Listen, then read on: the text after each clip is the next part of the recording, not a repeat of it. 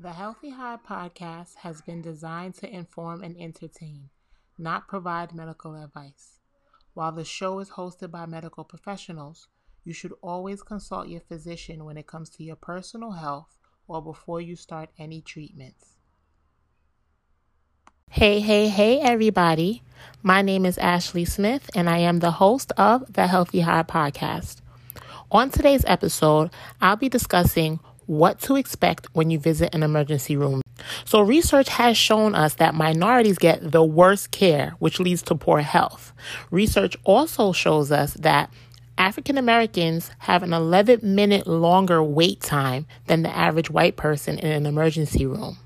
So, join me and my co host while we talk about what to expect or what the process should look like when you go to the emergency room. So, sit back, relax, and let's jump right on in.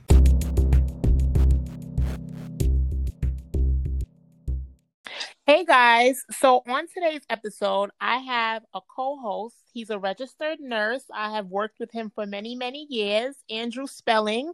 How are you today? I'm good. How you doing, Ash? I'm good. I'm good. So I call him Spellen because he's my dear friend, and that's just what I've called him forever. And everybody calls you that. Yeah, but, pretty much. so tell tell the people a little bit about your work experience and how long you've been a nurse and things like that. Um, I started off as a nurse in like 2005, 2006. Between that time, um, I started off as an LPN, furthered my education as an RN.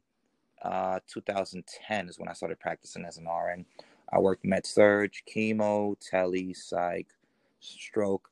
I cross trained for critical care, um, and I've been doing ER and trauma for the past 10 years at this point right now.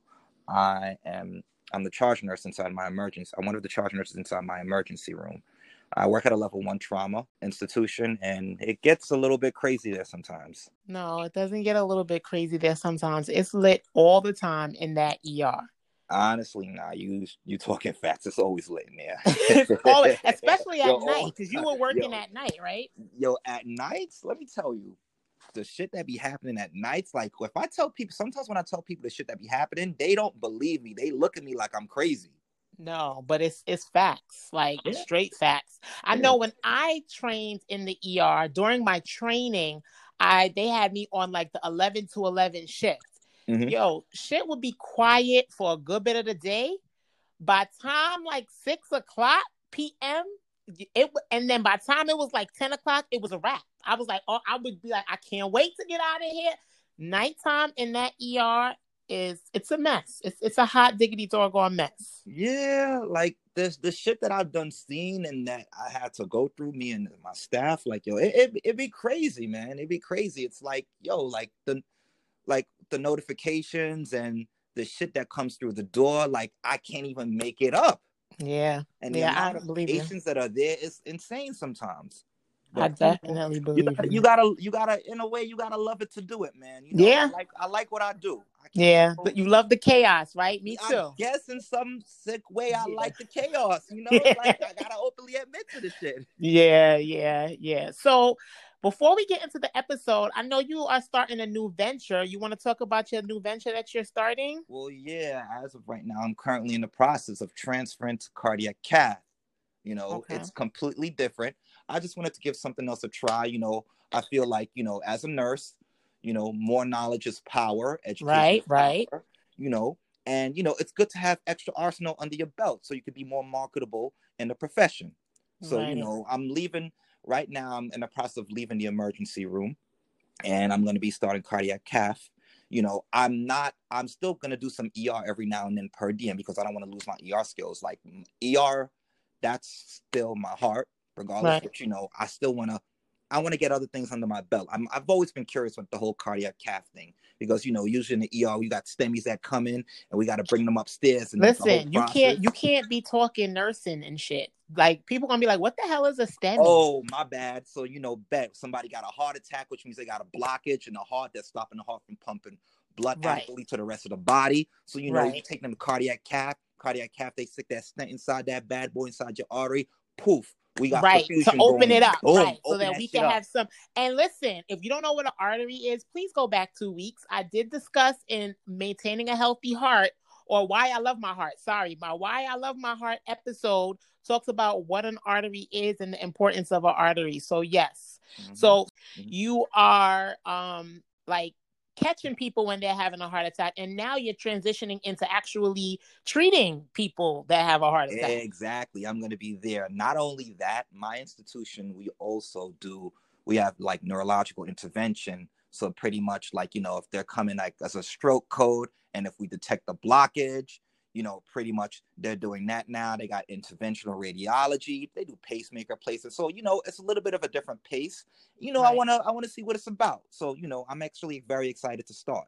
I'm excited for you. That's cool. That's cool. It. So you also have a like outside of work, you have another little venture that you're getting started. You want to tell us about that a little bit before yeah, we get so, into you the episode? Right now it's in the works. Pretty much I'm going to be starting a podcast soon. You know, my podcast is going to be based on it's going to cater to mostly eh, i'm going to try to make it in a way it could cater to anybody. It's going to be nurse driven of course but you know i'm going to speak and i'm going to make it in a way where anybody could just tune in and understand and you know just listen to any time it's going on. You know it'll cater to nursing students nurses that are already working people that are going to nursing school people who are curious about the profession or just sometimes i might randomly just talk about things that are happening in healthcare etc things like that. So you know cool. i'm excited. You know i'm tuning in I yeah, I appreciate that. And definitely tune it in. So once you get the details, the name, your IG handle, and everything together, let me know. I will definitely let the people know. Absolutely. So that they could that. listen to the podcast. So that. there is like mounting research that shows that minorities are treated differently than white people when they go to the emergency room. And some reasons like include um inherently racist system like our system is just racist. Like back to the jim crow law days our system is just racist. Um so that's one of the reasons. And another reason is that some doctors just have their own subconscious prejudices which i think again is inherently racist, like that inherited racist system. So, because of these findings, um, I thought it would be important to discuss what to expect when Black people visit the emergency room, right? Because, like you just said, education is power, learning is power. So, I feel that the more we can educate our people on what a visit to the emergency room looks like, it's a better chance of them to one make it out alive mm-hmm. and two, get the proper treatment that they need. Mm-hmm. So, this episode will be based around what to expect when you visit the ER, right? Mm-hmm. So, initially, when you visit the ER, you're triaged. And then you have like a walk in triage versus an ambulance triage. So, first, we're going to really talk about walk in triage. Mm-hmm. Right. And a lot of the time, a walk in triage is not really an emergency, right? I mean, listen, there are some cases where people walk in and you know, mm-hmm. shit is crazy. Mm-hmm. But majority of the time, um, a walk in triage is a situation that's not really, really an emergency, right? I guess you could kind of say that it's all depending. Because right. first of all, like an emergency, everybody in their own mindset, in their own reality, thinks that they're having an emergency when that they is to the true. emergency room. You know, yeah. So it's like, yo, who the fuck am I to say, yo, that shit is not an emergency? That's just something you don't say to people. With the whole walk-in triage thing, it's like it's not that it's an emergency, but maybe your emergency situation that you're going through maybe of lesser of a lesser priority compared to other people's situations. All right.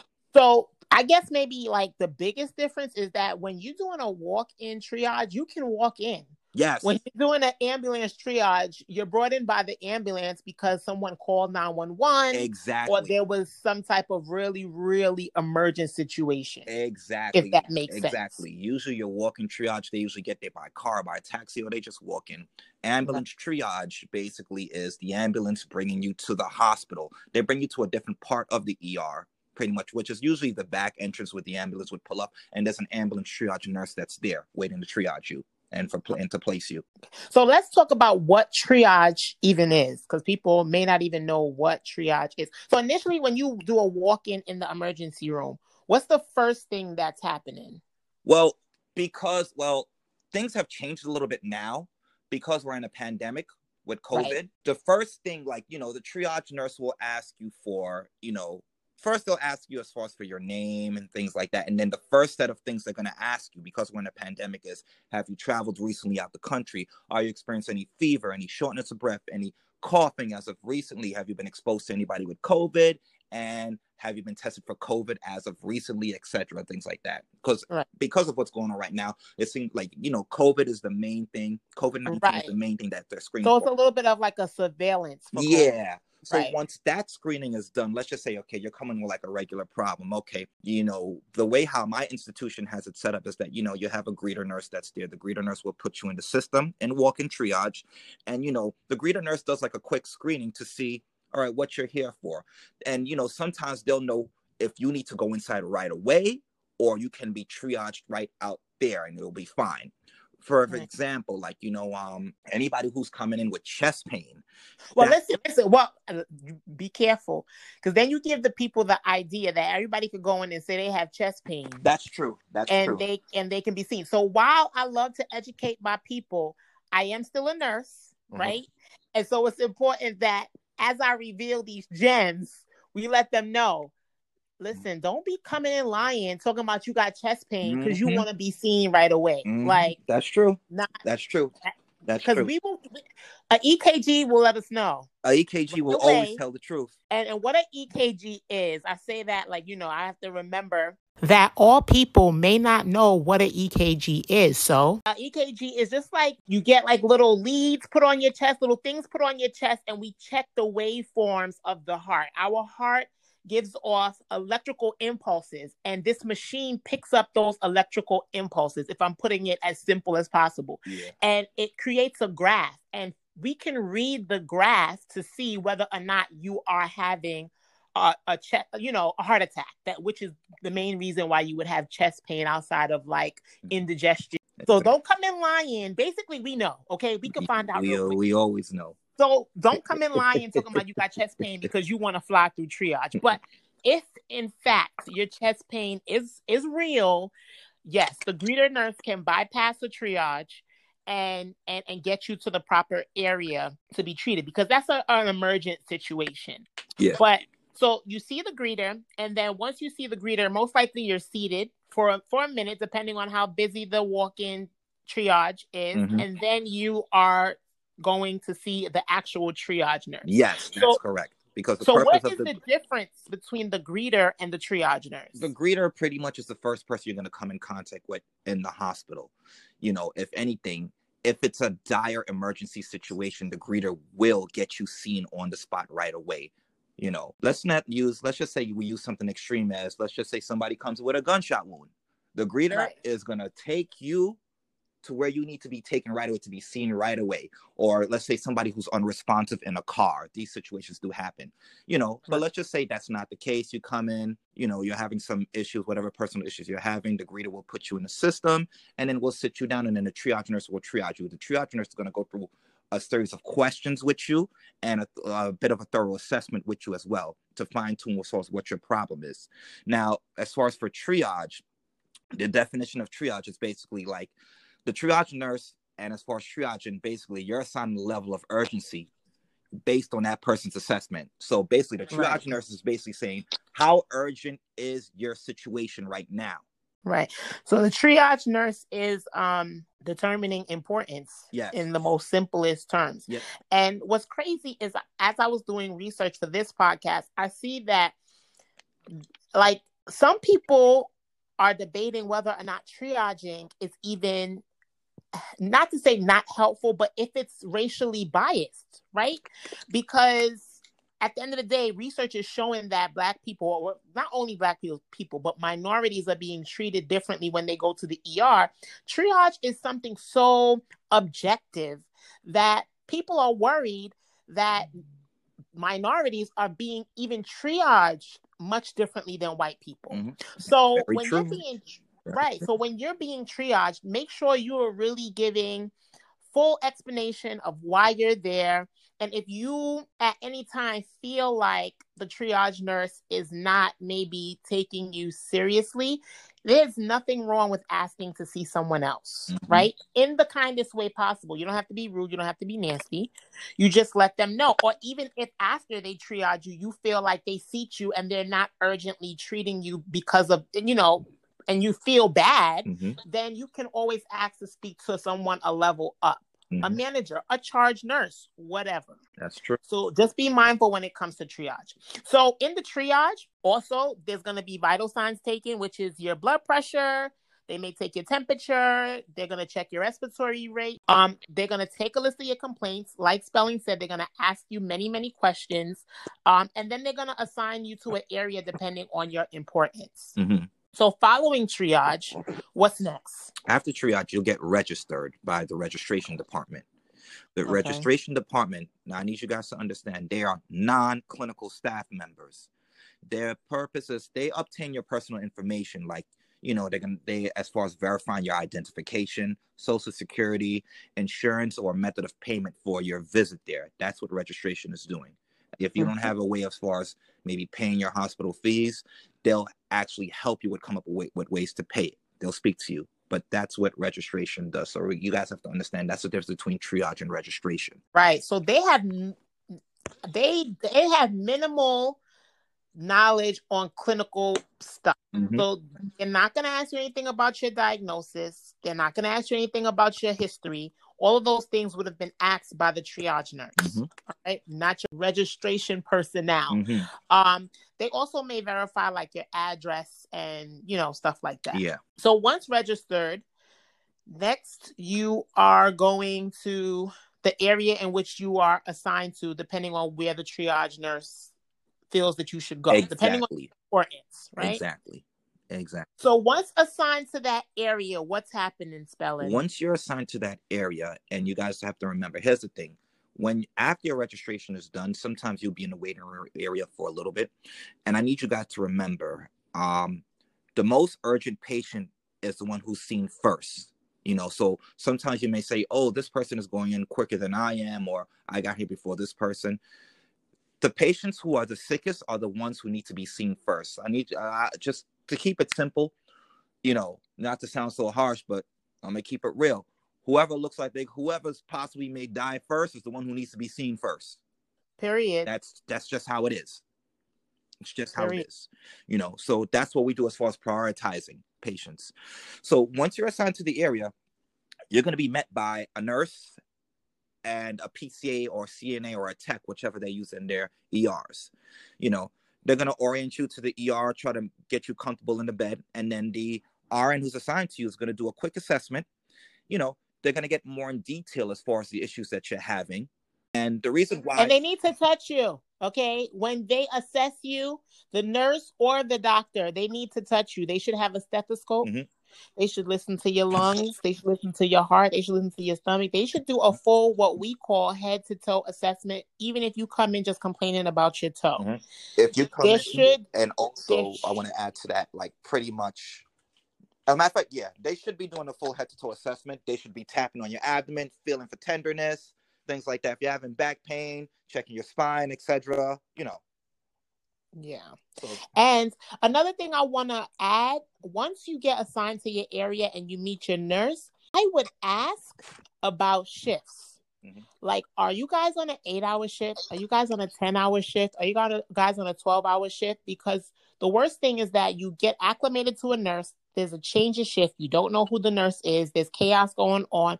Have an idea of how when your nurse is leaving so that you know to start looking out for a new nurse or you get the attention of the nurse before she leaves to find out who she's giving report to. You always want to be aware of the personnel that's taking care of you. Mm. Everyone that comes in contact with you should be introducing themselves, telling you their name, and giving you their title. Mm-hmm. And they should let you know that they are going to be treating you for this duration of time, whatever time that's going to be. Make sure you always know who your nurse is. make sure right. that's very important that's something that i do when i change shift if i'm taking report from the morning shift like if i'm pretty much at an assigned area and i'm taking report i always make rounds to see my patients and introduce myself to them you know and mm-hmm. that way you know your patient won't be confused of who's my nurse and etc things like that. You like you know you'll be able to give them information communicate you know and the nurses should be communicating with you based on what's going on with you. If your blood work resulted if possible you may be admitted etc things like that they should be communicating with you. Right so that's the person that's the go-to person. Yeah. that that is definitely your go-to person so you want to always know who that person is and i find that communication goes a very long way right. especially in this field it really does. Yeah. like you know you'll yeah. be surprised the amount of stress and anxiety you can decrease in a patient just by communicating with them. Right. So, so okay so now you get to your area you find out who your nurse is she does a very good assessment on you she may ask you some questions and listen there's going to the triage the greeter asks you why you here. The triage nurse gonna ask you why you here. Your nurse gonna ask you why you here, and then guess what? The doctor gonna come and ask why you here. So listen, get ready, gear up, because at the end of the day, each person needs to make their own assessment. So, nurses and doctors, we all are licensed professionals and we all are responsible for the care in which we give, mm-hmm. according to the state. So, we are obligated to ask our own questions, even if the questions are similar. I should not be getting the information from the triage nurse. I need to collect my own data so that I know that what I'm doing is accurate and correct. Because if I do something wrong, I can't say because the doctor told me to mm-hmm. or because the triage, that's what the triage nurse said. No, as medical professionals, we're obligated to make our own assessment. So please be patient and please be um, kind enough to just give us the story. Mm-hmm. Listen, you're going to tell your story about four to five times, mm-hmm. period, point blank. That's just the way and another thing, too, make sure you are completely honest with us about your story. Listen, if you did some bullshit, tell me I did some bullshit. And this is the bullshit right. I did. Be honest about it. Even if it's something embarrassing, you have to tell us so we know how to fix the problem, regardless of what the issue is. Doesn't matter how embarrassing it is. We need to know what it is. If you did some bullshit, tell us, hey, nurse, I did some bullshit, and this is the bullshit that I mm-hmm. did. All right, cool. We're gonna fix you up. This is what we're gonna do. We need to know. Right. You gotta be honest with us. I've had patients that have you taken any drugs? No. Okay. Let me get your urine. Let me do your drug. I mean, some blood work like that. The shit come back positive. Like, yo, mm-hmm this could be the reason why like all of these other issues are going on so yeah i'm with that mm-hmm. honesty is key because the more honest you are the faster we can fix the problem and the faster maybe we can disposition you which is to send you home or discharge you mm-hmm. so don't let us go on a whole investigation about your foot when the real problem is something else. Yeah. You know what I mean? So be be honest with us. So once the nurse comes in, makes the assessment, does the interview, asks you a million and one questions. Next up, um, is the doctor is going to come in and ask you a million and one questions and assess you. And again, the doctor should have a stethoscope. The doctor and the nurse, I'm going to take it back, needs to make sure make sure their hands are clean. Ask them to wash their hands or use hand sanitizer in front of you. Mm-hmm. Make sure they're clean before they touch you. Anyway, the doctor's going to come in and do a full head to toe assessment as well and ask you what your problems are. From the assessment and what your complaints are, they're going to create what we call a plan of care. Mm-hmm. And what a plan of care is, is going to determine how we're going to start to treat your symptoms or your problems, what diagnostic tests we're going to do, and um, things like that. Right? Anything else in the plan of care? No, that's basically that's it. it. Yeah. Mm-hmm. Right. So once the doctor sees you, they're going to order, depending on what you complained about, they're going to order diagnostic testing. Mm-hmm. In that diagnostic testing, it may be blood work, it may be urine, it may be an x ray, it may be an EKG, it may be a CAT scan, depending on what it is that you complain about again. Mm-hmm. Once it's ordered, you'll get a visit from your nurse again who will implement these orders. So if they're going to be drawing blood, they let you know. Um, and and really, it's okay for you to ask exactly what blood is being drawn for. The doctor should have explained it to you. Once they come up with a plan of care, they should explain it to you, but sometimes they don't. But that's what your nurse is there for, right? Mm-hmm. Feel free to ask us what what you're drawing blood for. Why am I maybe going for this test? What is this test about? or whatever questions you have, Mhm. you know, feel free to ask us. hmm So once we finish with diagnostic testing, what's next, Spellen? Pretty much after diagnostic testing is done, labs are done. In between that, you know, your nurse may be administering you medications as well. You know, you have a right to ask what the medications are for and what do they do. You have every right to ask that. You know, depending if you're coming in for pain, we'll probably give you some pain medication or something just to make you comfortable. And pretty much after that is the waiting game. We have to wait for your lab, your labs to result, CAT scans to come back, ultrasound, X-ray, everything to come back. Once everything is back, the doctor should have a diagnosis and a disposition for you. So a diagnosis is basically what your major problem is, what the issue Right. is, what's what's the issue is. A disposition. What the diagnostic testing basically revealed to them. diagnostic testing will reveal pretty much like results of diagnostic testing as far as results for diagnostic testing will reveal like pretty much um, results of cat scans results of x-rays results of ultrasound for example like you know um somebody could have something like appendicitis you know right, um a young lady could come with an ectopic pregnancy right. know these are or anemia So they- things like that so They pull together your complaints with the results of your diagnostic test and they come up with a diagnosis. Mhm. And so once they come up with the diagnosis, the MD should meet with maybe the nurse and you and discuss what's going on and what your diagnosis is going to be and what you can do to maybe prevent it next time or what meds they may need to send you home with or or whatever it is to treat what is going on with you mhm. at that time. Yep. So once um the doctor comes and discuss with you what your diagnosis is and how to treat it, they're going to set up a disposition for you.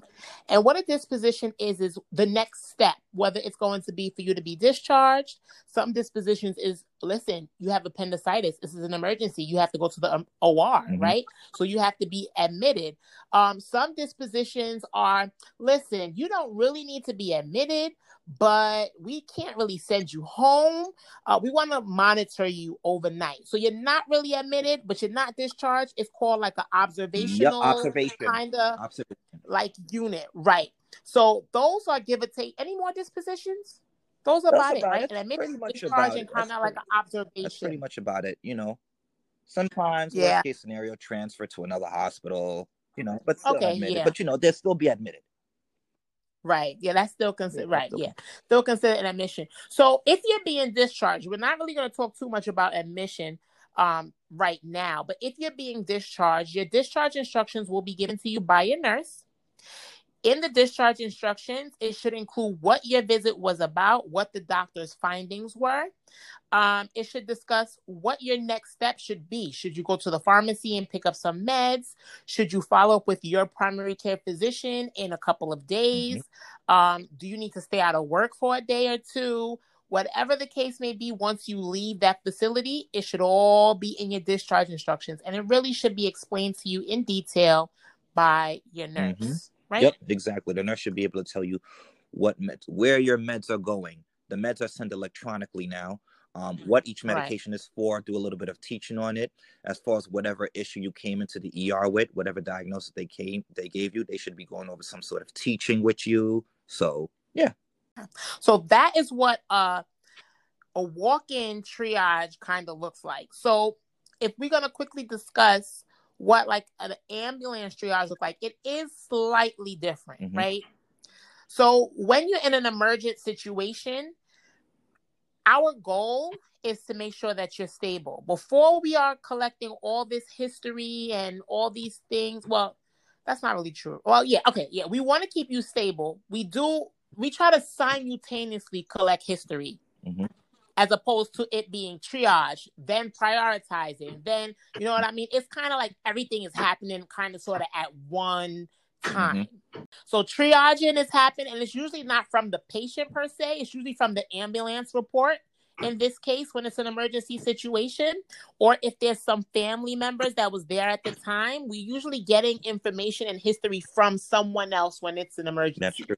Is that accurate Yeah, that's pretty true. If the patient can't can't talk for themselves, then you know we'll get the history from the uh, from the um the paramedics or EMTs or the family members. You know, there's sometimes the patients can vocalize, and you know, it, it, you know, it's all dependent on what they're coming in for. Anybody who's coming in via ambulance, it's like you anticipate that you know they're have more needs than somebody who's coming in through walk-in triage. As you Yeah. you expect, Yeah. that's what you expect. So when you come in through the ambulance, your triage and your registration is definitely happening simultaneously. And then what's different is treatment before history a lot of the times in um, the ambulance triage. And then we want to make sure the patient is stable. So we're doing a lot of stabilization um, before we collecting data sometimes. Yeah. Um, it's all yeah as long as it's like you know because if the ambulance is bringing a patient in and you know once it's a legit emergency then of course it's stabilization everything is happening simultaneously Yeah. Yeah. Um, then we do data collection, diagnosis, and then dispo. And usually, if in, a, in an emergent situation, the disposition will be to be admitted, whether it's going to be at that facility or being transferred to another facility. Um, have you ever seen? I'm sure you have. Have you ever seen someone come in through the ambulance and been discharged?